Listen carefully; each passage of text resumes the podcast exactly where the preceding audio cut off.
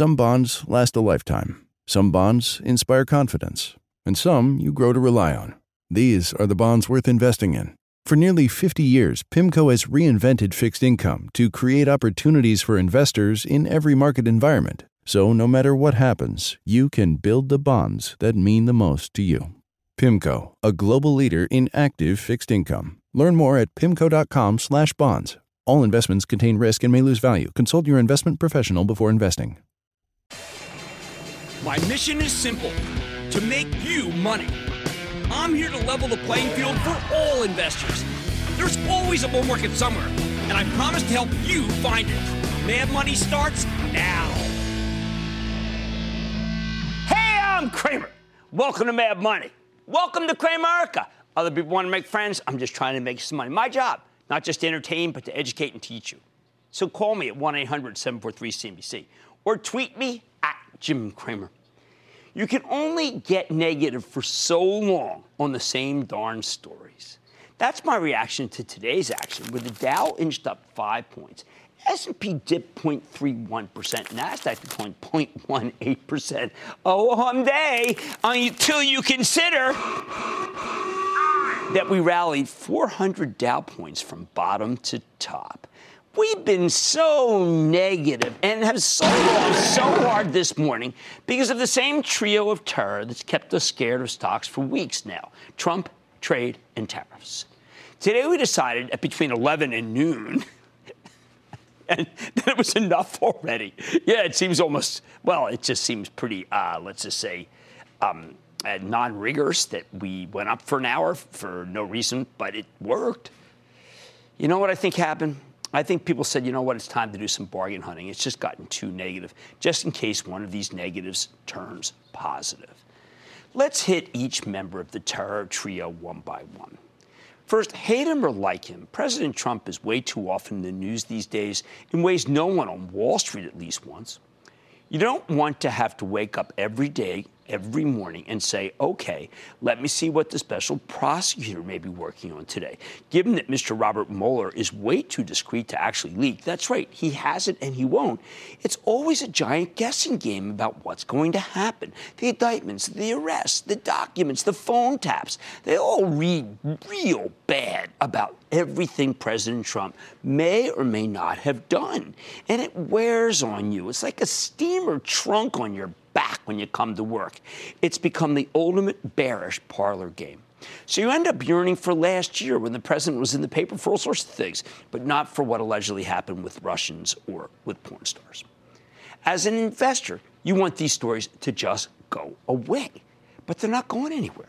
You have to understand the stock market often behaves as though it's a referendum on who's in the White House, especially when the market collectively likes the guy who's in office, which we obviously did in 2017. That's why it feels like we trade on whatever piece of paper or indictment will come up next, even though in a rational world, most stock prices would have nothing to do with the president at all. In short, the president's woes make you want to pay less for stocks all stocks. The stories have become an albatross around every investor's neck, whether you love him or hate him or just don't even care. Then there are tariffs. Investors have been conditioned to believe that tariffs are always bad. They cause trade wars, and trade wars are bad for business. But President Trump is not Mr. Stock Market in Chief. He's the president and the commander in chief. And he feels that many of our trading partners have been taking advantage of us for decades. You don't have to agree with him, but this is one of the key tenets that won him the election. And he was always going to deliver on these campaign promises. So now he's trying to rearrange the relationships we have with our trading partners, most of whom he doesn't think are partners at all. He sees them as being more like thieves. And because many people in old industrial towns believe world trade and globalization is the enemy, he's got a lot of support for this position in the politically important Rust Belt. That said, it's not a popular stance among investors. On this issue, President Trump, hold your ears, Mr. President, has become kind of shockingly like President Obama, who should also be holding his ears, meaning he doesn't seem to care about the stock market much at all. Now, this new attitude snuck up on investors in 2018. We've been under the impression that Trump viewed the Dow Jones Industrial Average as the equivalent of his Nielsen ratings. But once some polls started showing him becoming more popular, I mean actual polls, not polls about TV, who needs the validation of the stock market? especially when we're hearing talk that uh, that President Trump could get the Nobel Peace Prize if he can arrange a peace treaty in Korea. A mighty big if, but still, you heard it first by me on Squawk on the Street. My uh, colleague David Faber was incredulous. He's always incredulous.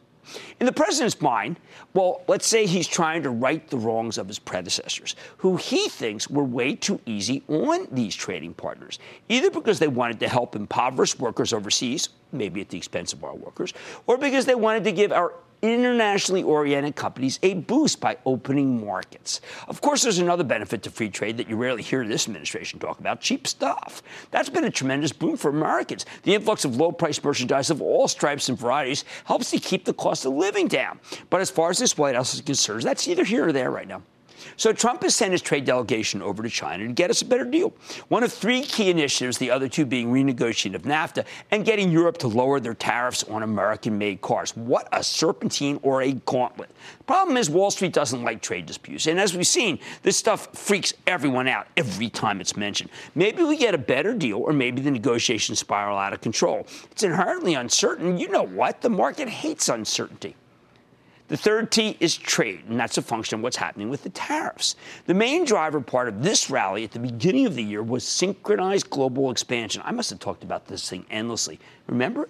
The numbers don't look so synchronizingly hot anymore. March is looking like it was a weak month. April seems even more punk, something that we'll get our first real glimpse of when we see that non-farm uh, Labor Department report tomorrow morning at 8.30.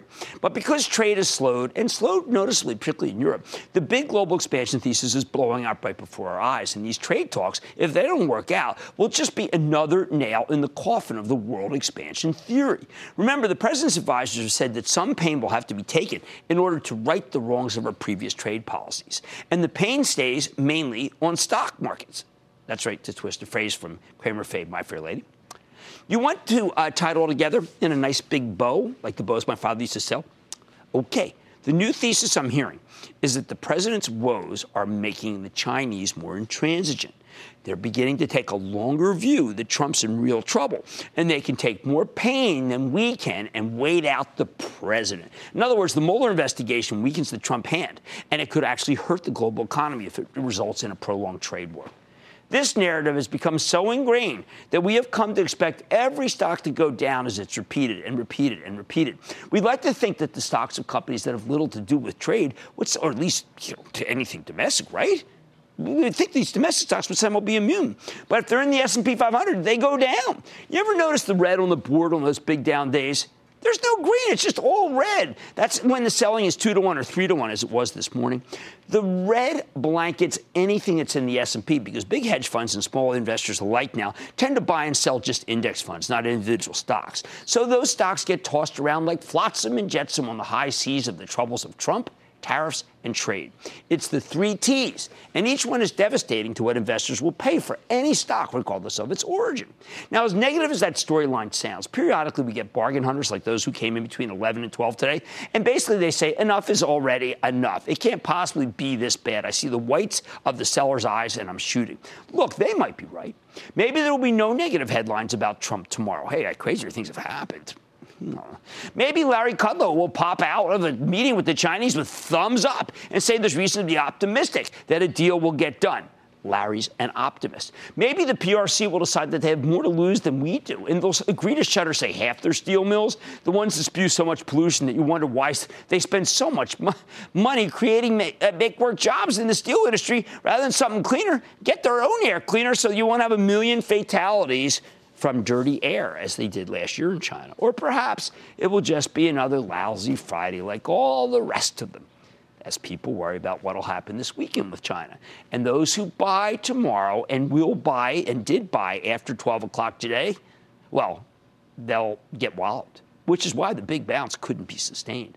The bottom line if you have one takeaway from today, it should be that there comes a point where everyone is collectively too negative for that very moment.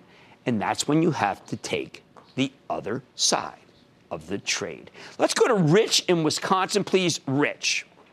Hey, Jim. First, thanks for taking my call today. We love you over here in Wisconsin. Oh, man, I love Wisconsin. Green Bay's going to be healthier. I, I wish I, I, I, Jordy Nelson was one of the greatest picks I've ever had, just so you know. What's up? I agree. Second, I'm reading Get Rich Carefully for the second time. Wow, what a great book, Jim. Wow, that's a nice thing. We got some good stuff in there that still tells you about how to value some of these stocks here. I appreciate the, the nice comments. Absolutely. So, Jim, with e commerce being in a really strong secular growth trend, as evidenced by Amazon's latest quarter, and with these trends expected to remain real strong into the foreseeable future, is XPO Logistics a bigger beneficiary than FedEx or UPS?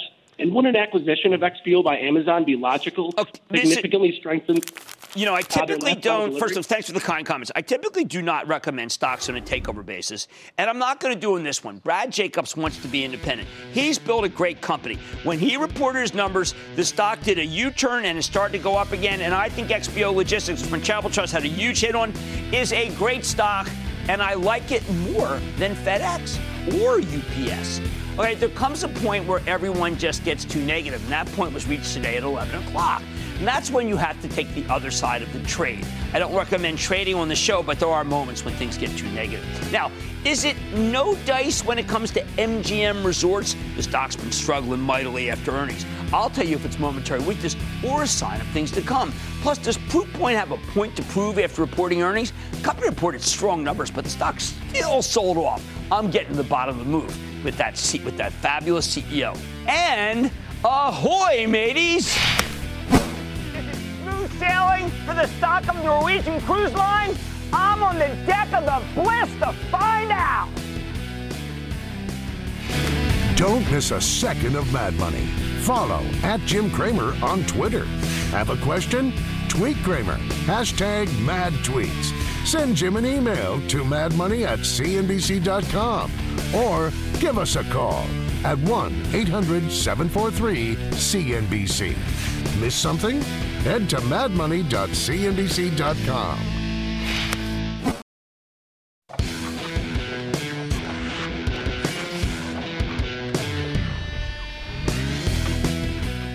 What do you do when a company you really like sees its stock just get mauled?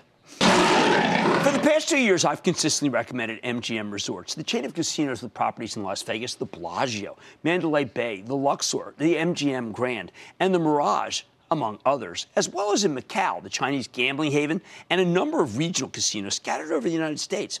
I started pushing the stock as a turnaround play after we spoke to Jim Murren. Knew him from when I was at my old hedge fund. He used to be an analyst. He's now a fantastic CEO there, and that was roughly two years ago. When he called the bottom in Macau, told us about the benefits of spinning off the company's real estate as MGM growth properties.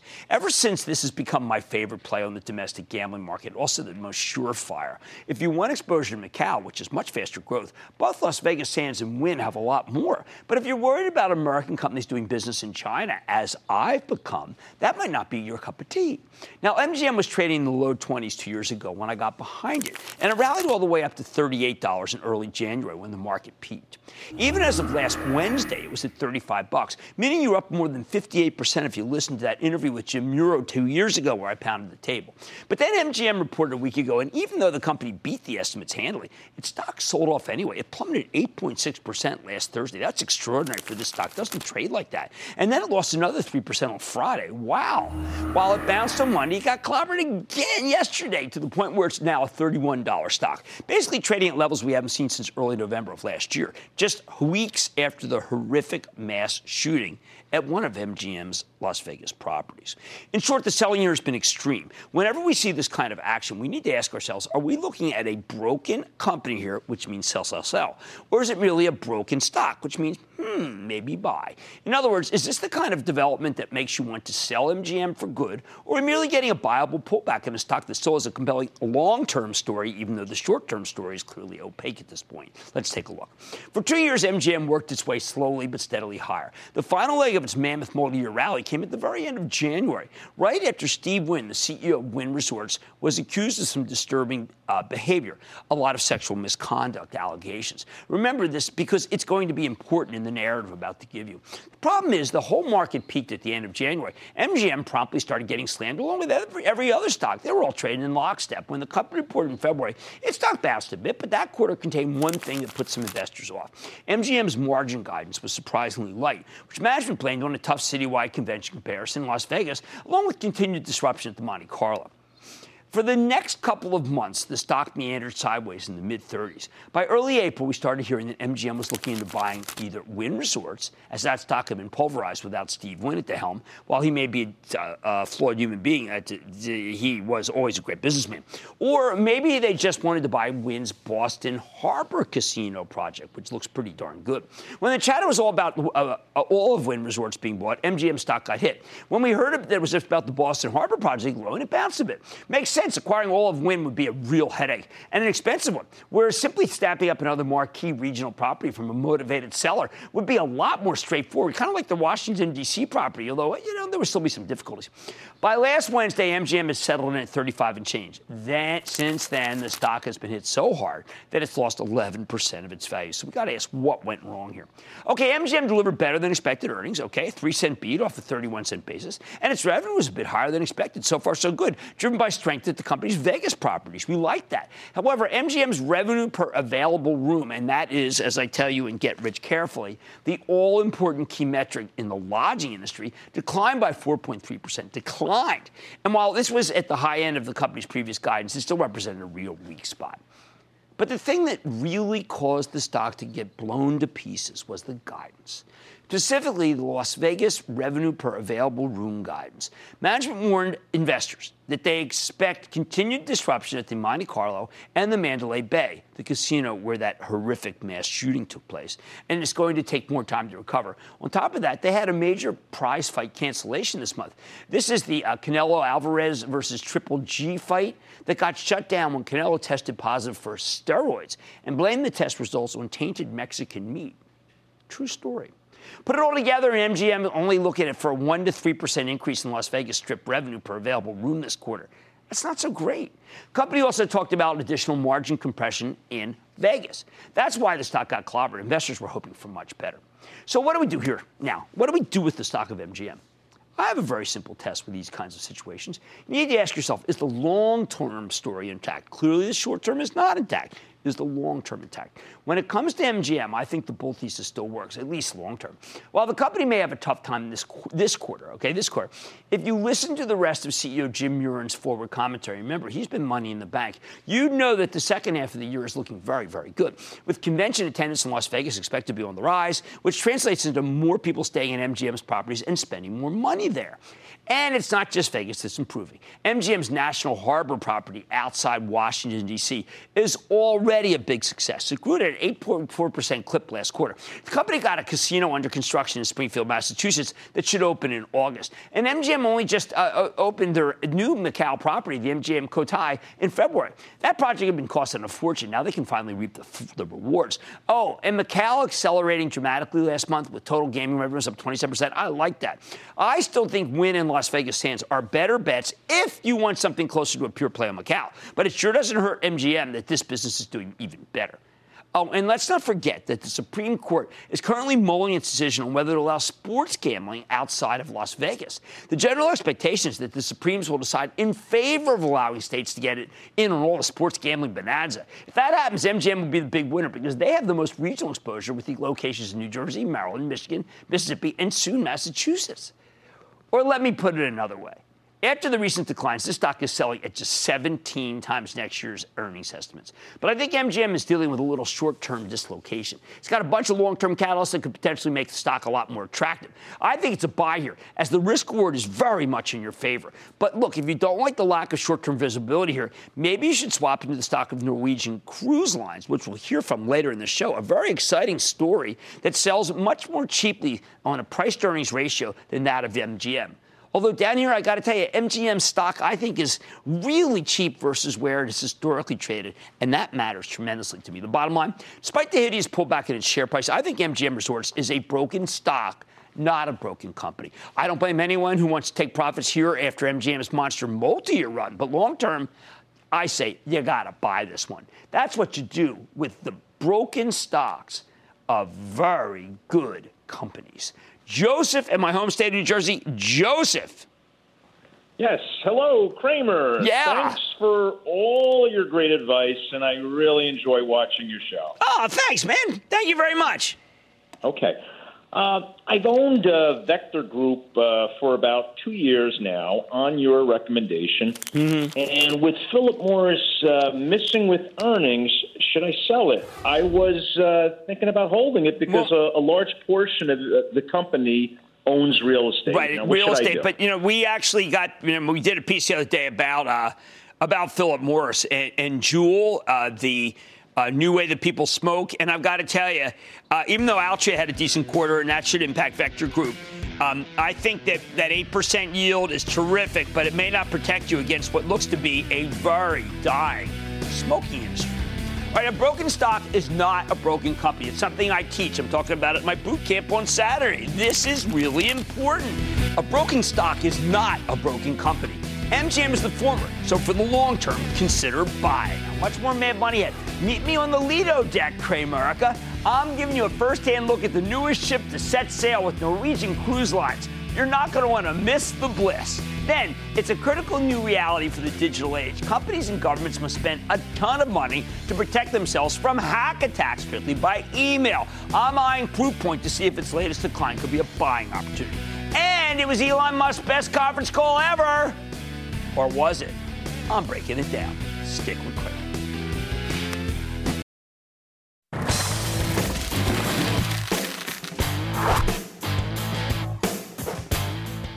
How unforgiving is this market? Yesterday morning, Norwegian Cruise Line Holdings reported what certainly looked like a good quarter. The company posted a 6 cent earnings beat off a 54 cent basis, higher than expected revenue, up 12.4% year over year, and really robust guidance. And what happens? Well, after opening strong yesterday, jumping 53 to 55, the stock quickly gives up all those gains for going into the red and closing down more than 3%. To me, this seems kind of crazy, especially since Norwegian is hosting its annual investor day tomorrow when its newest ship, the Bliss, which we visited today with Frank Del Rio, the CEO of Norwegian Cruise Line Holdings, and I think it's going to be one upbeat meeting. Take a look. Frank, we're on the bliss. I need you to do two things for me. One, give me the bargain proposition for riding on the bliss, and then give me the bargain proposition for owning your stock. Let's do the stock first. Okay. Uh, it's because ships like Bliss. We have 26 incredible vessels across three brands. We lead the industry in the highest yields, the highest EBITDA per capacity day.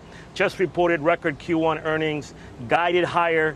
Um, the stock is ridiculously low. Um, and what can you do about that? Uh, my job is to keep uh, churning out higher and higher profits. Right. You know, I uh, I manage the business for the long term.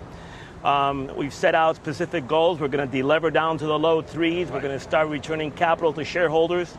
Um, we're going to have a double-digit uh, uh, year-over-year earnings per share growth.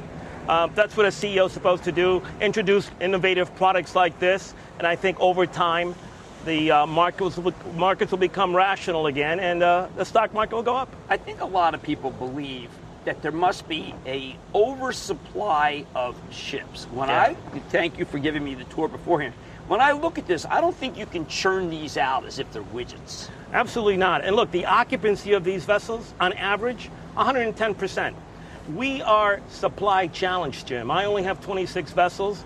There are at least a dozen unserved or underserved markets that I can roll off the tip of my lips that tell you that I need more vessels. And we do have more vessels coming, on average one per year through 2025. So we're going to be growing. We're the fastest growing cruise line of the major three right. uh, publicly traded companies and have the youngest fleet. So um, even though you're the oldest, you're 50 year old company. Yeah, well, that's um, over time you you, re- you refresh your fleet, right. so, and we've been doing that. So yeah, we have the youngest fleet across three award winning brands. We've got a, a product for just about everybody. Well, one of the things that, uh, uh, again, I'm trying to get the objections out there because you know I think your stock's cheap. I've said it many times. I had it all last year, the year before. It's just been really, really good. People say, well, wait a second, the Caribbean is saturated. Can't you just switch to Alaska? Can't you switch to Europe? There are people who want to, who want, yeah. who want to be on a cruise ship all over the world. And we do. The ships are movable, right? They have propellers, they have rudders, and depending on seasonality, we move them to wherever uh, you can command the highest prices. So we're agnostic as to where the ships uh, sail to. Right. We sail to wherever we get the highest prices. And it, we're, we're now almost in summer, it's early May. You're going to see a shift beginning uh, to take place from the Caribbean to Alaska, to Europe, um, because as you know, half the profits of this industry are earned in the third quarter. Right. Why?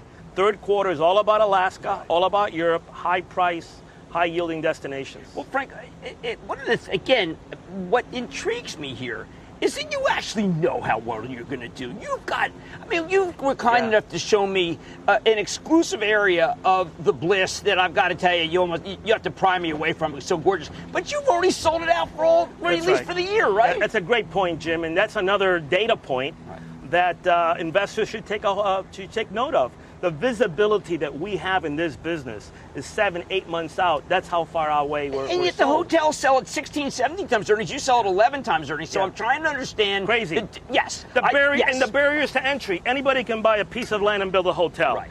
You know how long it would take if you and I wanted to start a new cruise line today and get our first ship? Six, seven years. So the barriers to entry are great. You need a lot of capital. Um, the order book at the major shipyards is all taken. Supply growth is limited. So the analysts, the investors are all wound up because uh, in, over the next two or three years, the supply growth is going to spike to six, six and a half percent from an average of five percent over the last ten years. You got to be kidding. Uh, the order book will tell you that doesn't matter. Bunker fuel, an issue?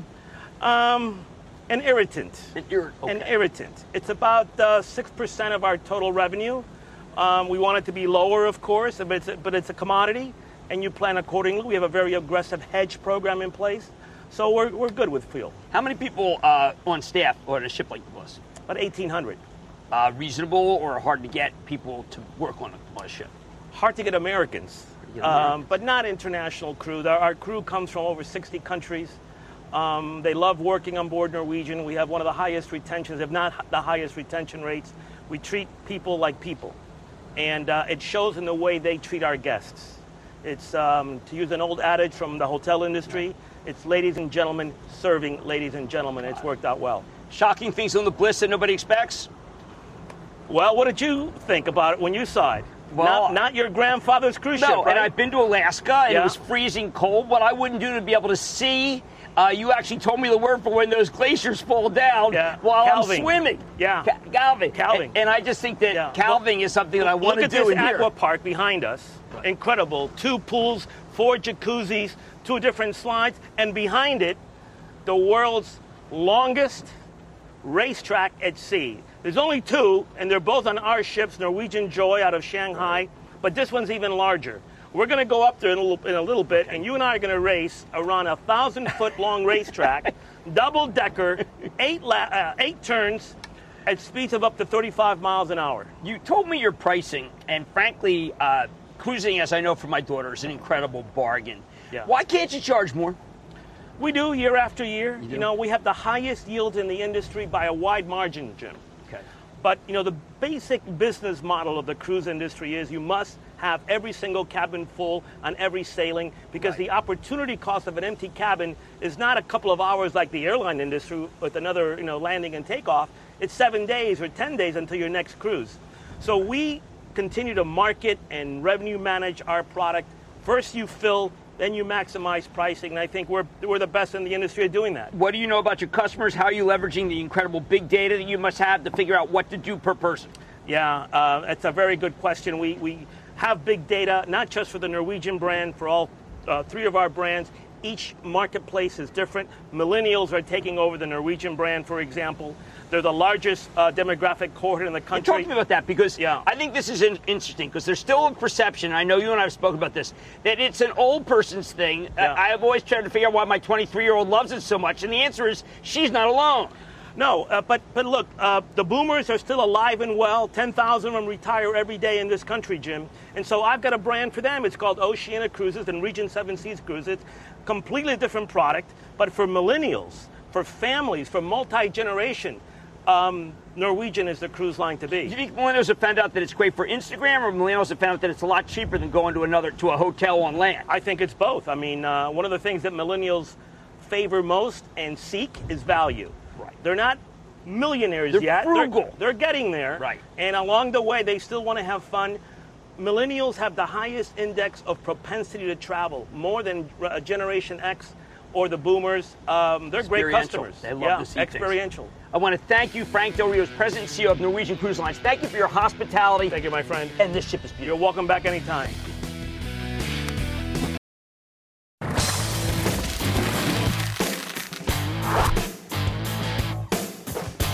You know my new theme on the show. This market is getting increasingly difficult to satisfy. I want you to consider the case of Proofpoint. It's a cloud-based cybersecurity company that you know I've liked for ages. Last week, Proofpoint reported a phenomenal 15 cent earnings beat. Yes, 15 cent earnings beat off a 15 cent basis. Sales came in higher than expected, up a whopping 40 percent year over year. Management raised their full year guidance pretty much across the board. However, because the forecast for next quarter was somewhat in line and the full year forecast was only raised a little, not a lot, investors turned on the stock and it quickly lost 5% of its value. I got to wonder, doesn't a high quality company like this deserve a little more benefit of the doubt considering the growth that we've got here? Let's take a closer look with Gary Steele, CEO of Proofpoint, to find out more about the quarter and where his company's headed. Mr. Steele, welcome back to Mad Money.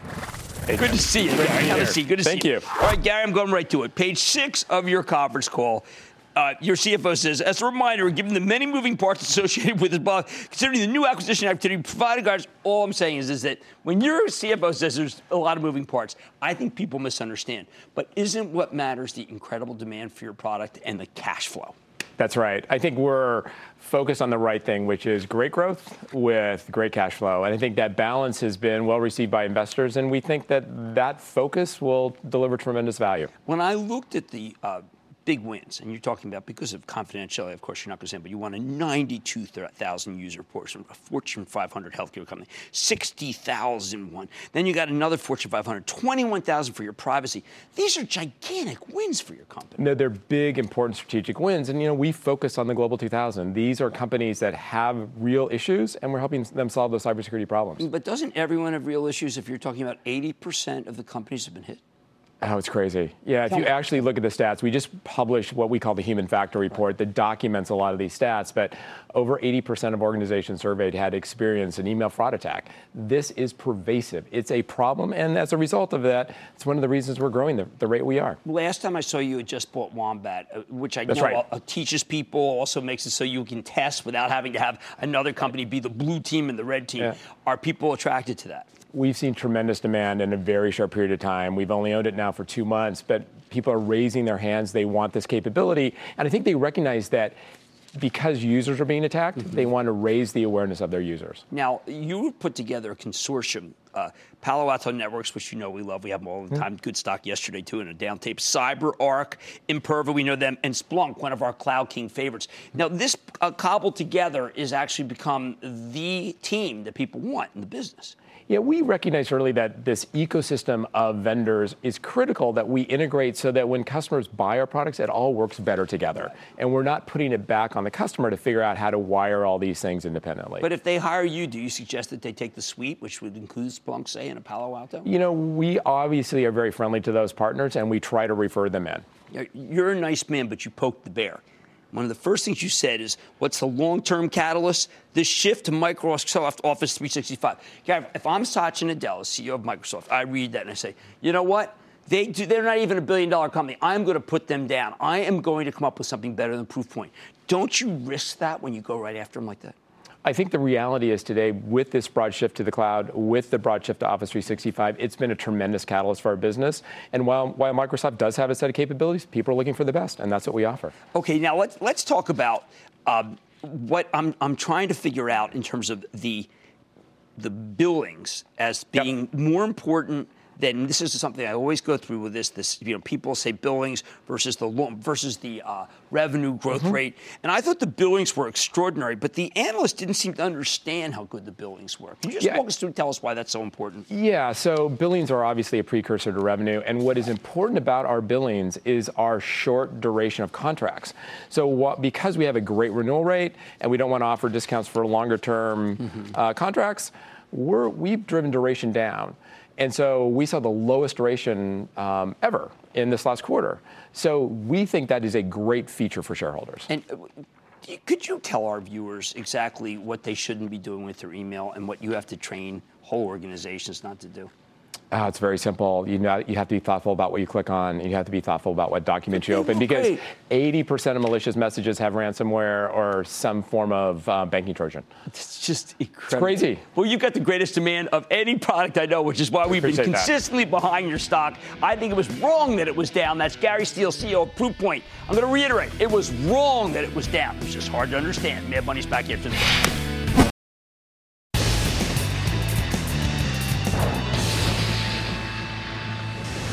It is time. It's up to the light round.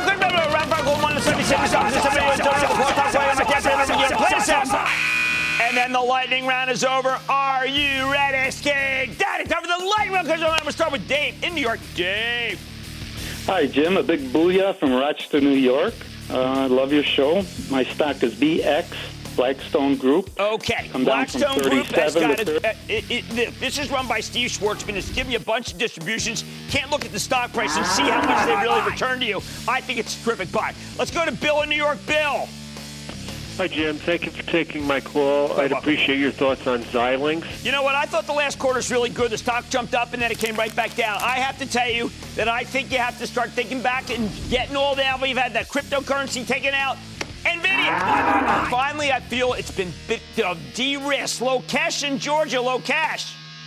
Booyah, Jim. Booyah. I'm long-time listener, first-time caller. Um, I'm thinking to take a position in Celgene it has taken a lot of beating in the Look, past. If you want to do that, buy Amgen. That's another beaten down one that has a giant buyback. Or Regeneron, which actually had a pretty decent quarter, but nobody cares because I think Celgene overpaid for an acquisition from a couple years ago and it's still hurting them. Regeneron had a good quarter and it's going straight down. But that said, I don't even like the group. Leonard in New York, Leonard. Booyah, Jim from Booyah. Bayside, New York. Okay, man, what's up? Uh, I'd like your thoughts on Exelixis. Oh, another one of these. Okay, it's a development stage uh, uh, biotech, and they're not working right now. So I'm not going to say, other than for total spec, should you buy it. How about Joaquin in Florida? Joaquin. Booyah, Cramer. Booyah. You know, my guy introduced me to your show with the Larry Row, and now guess who's on air? Oh, okay. Uh, I have volatility is driving me crazy. When I buy, it goes down. When I sell, it goes up. I have a good one next week with MoneyGram. No, man, that, it's not a high quality. It's not a high quality enough stock. Honestly, in this market, you got to have quality. If you want to do payments and processing, there's so many other better stocks right now. So we're going to stay away. John in Texas, John. Hey, Jim. Booyah from John in Dallas. Oh, man, Dallas. Okay, well, you know, who knows? Maybe improved this year, maybe not. Good luck to Witten, though. How can I help? Okay. Okay, yeah. Uh, first, thank you for everything you do for us uh, retail you. investors. Okay, yeah, and and my my, my uh, share is uh, uh, stock is MNST. You know what? I, I think MNST, which I had been a huge fan of for a long time, seems to have run out of gas. I'm not going to put my uh, two thumbs up anymore. I'm going this way. Don't buy. Don't James buy. in California. James. How you doing? Pretty good, James. How are you? I'm living in sunny Walnut Creek. Looking forward to your good advice about a stock called SXCP, long term and short for my IRA. I no longer like these stocks. Dividend. I don't like them. That 10%. I am telling you that 10% yield on SunCoke has now come in to be a red flag situation. You're not going to get me to go there. Ann in Virginia, Ann. Thank you, thank you, Mr. Cramer, because of your advice, your show, your books, your looks. I've more than doubled my retirement account. I think I'll take the looks. Go ahead. Okay. Seeking uh, diversification, I'm considering buying a toy stock, and I wondered what you thought about Mattel. The only way that I would tell you to buy Mattel is if I thought that Hasbro was going to buy it, but I can't recommend a stock on a takeover basis when the fundamentals aren't that good. Mattel is inexpensive, but so is Hasbro, and Hasbro is higher quality and has not had four CEOs in the last few years. Linda in New Jersey. Linda. Well, yeah, Jim. Thanks for taking my call. Oh, you're quite welcome.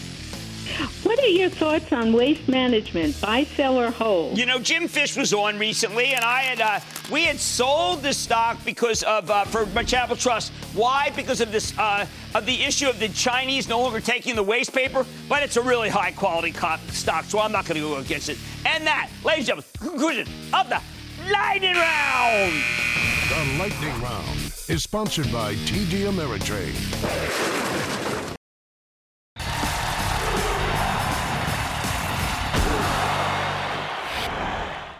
All right, let me get this straight. People are finally. They're finally fed up with Elon Musk and his insistence on giving us an alternative set of facts. Finally. I mean, this was the straw that broke the camel's back, his boorish behavior on Tesla's conference call last night. Are you kidding me?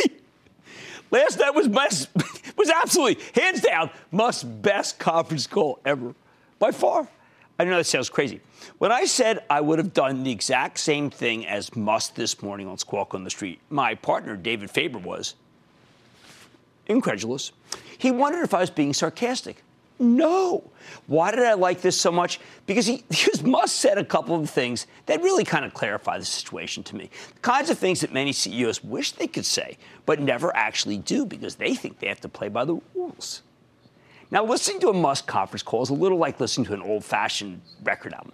There are some hit songs that are mixed with some losers you just have to slog through, which is why it's such a shame that the best comments were the last ones, the ones that really get to the heart of the ridiculous investment practices we've developed in the late stage of capitalism that we're in. So many stocks, for example, are dominated by the whims of hedge fund managers whipping around for a quick buck. Every CEO knows this, but most won't say it. Not Elon. Listen to this gem. We have no interest in satisfying uh, the desires of day traders. Like, I couldn't care less. Please sell our stock and don't buy it. I am not here to convince you to buy our stock. Bravo! So many CEOs have to deal with these predators, these buzzards. Who can blame Musk for telling them to get the heck out of his prized equity that he has built and has a huge stake in? Tesla stock is unnerving, not for the faint of heart. I sure don't like it. And I think people don't understand the risks that are associated with it and how emotional it can be. That's why I was so thrilled that Elon actually broke through the truth barrier again. Get this admonition. People are concerned about volatility. They should definitely not buy our stock. I am not here to convince you to buy our stock. Um, do not buy it if volatility is scary. There you go don't buy our stock. Now you're talking, partner. He's laying it out in black and white. If only all executives were this honest. There's no gun to your head to buy the stock of Tesla. And if you can't handle it, for heaven's sake, get out and dodge. Because this is the Wild West for certain. When it comes to Tesla, the Bears love to harp on about how much Musk needs to own up to the fact that he has to raise more money and needs to do a financing.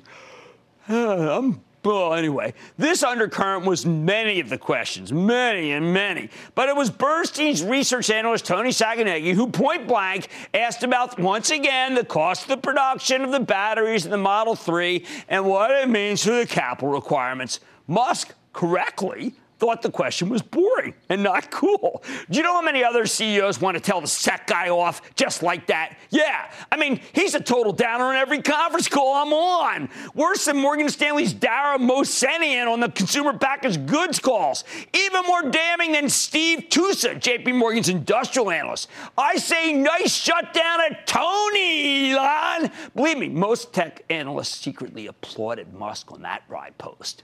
Now, tons of people seem freaked out about the interchange Musk had with analysts before in a fit of pique. He broke off from the analyst community call to speak to an aptly, aptly named fellow, Galileo, whatever the heck that was, on YouTube. But it was my absolute favorite moment. You see, RBC's Joseph Spak wanted to know about Model 3 reservations whether they were holding up, I believe, after the impact of that fatal collision involving the car's autonomous autopilot feature. Now, Musk could have just said, hey, we got even more reservations than ever. I mean, that would be usual, his usual uh, totally unverifiable style. Instead, he simply said, We're going to go to YouTube. Sorry, these questions are so dry, they're killing me. They were killing me too. Man, I was bored. And it was the second go around I almost had to grab myself a tequila. Now, all I can say is, if you really think you're going to get a straight answer to that question from Elon Musk, then you know what? You're on a permanent intellectual vacation.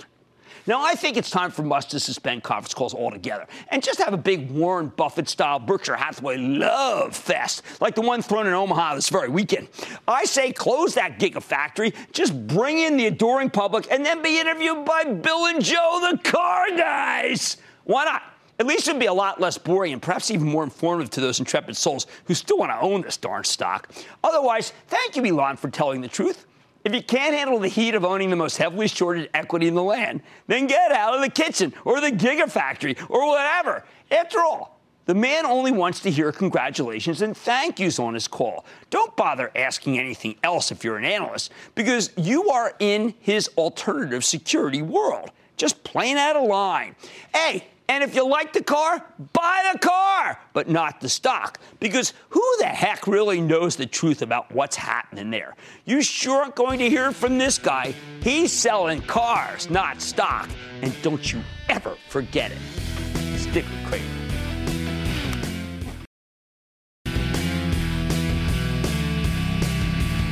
You know, the turn in the market was interesting today because it really was that people just got way too negative. But usual warning here. Fridays have been bad days because people expect the Chinese to come out and say something negative over the weekend. Like I say, there's always a bull market somewhere. I promise I'll find it just for you right here at Money. I'm Jim Cramer, and I will see you tomorrow. CNBC's Workforce Executive Council is a premier group of C suite human resources executives from leading companies across the country. It offers a members only portal and chat, plus exclusive industry content, with access to breaking news calls and digital networking experiences. The network and resources HR leaders need now. Apply to the Workforce Executive Council at cnbccouncils.com slash WEC.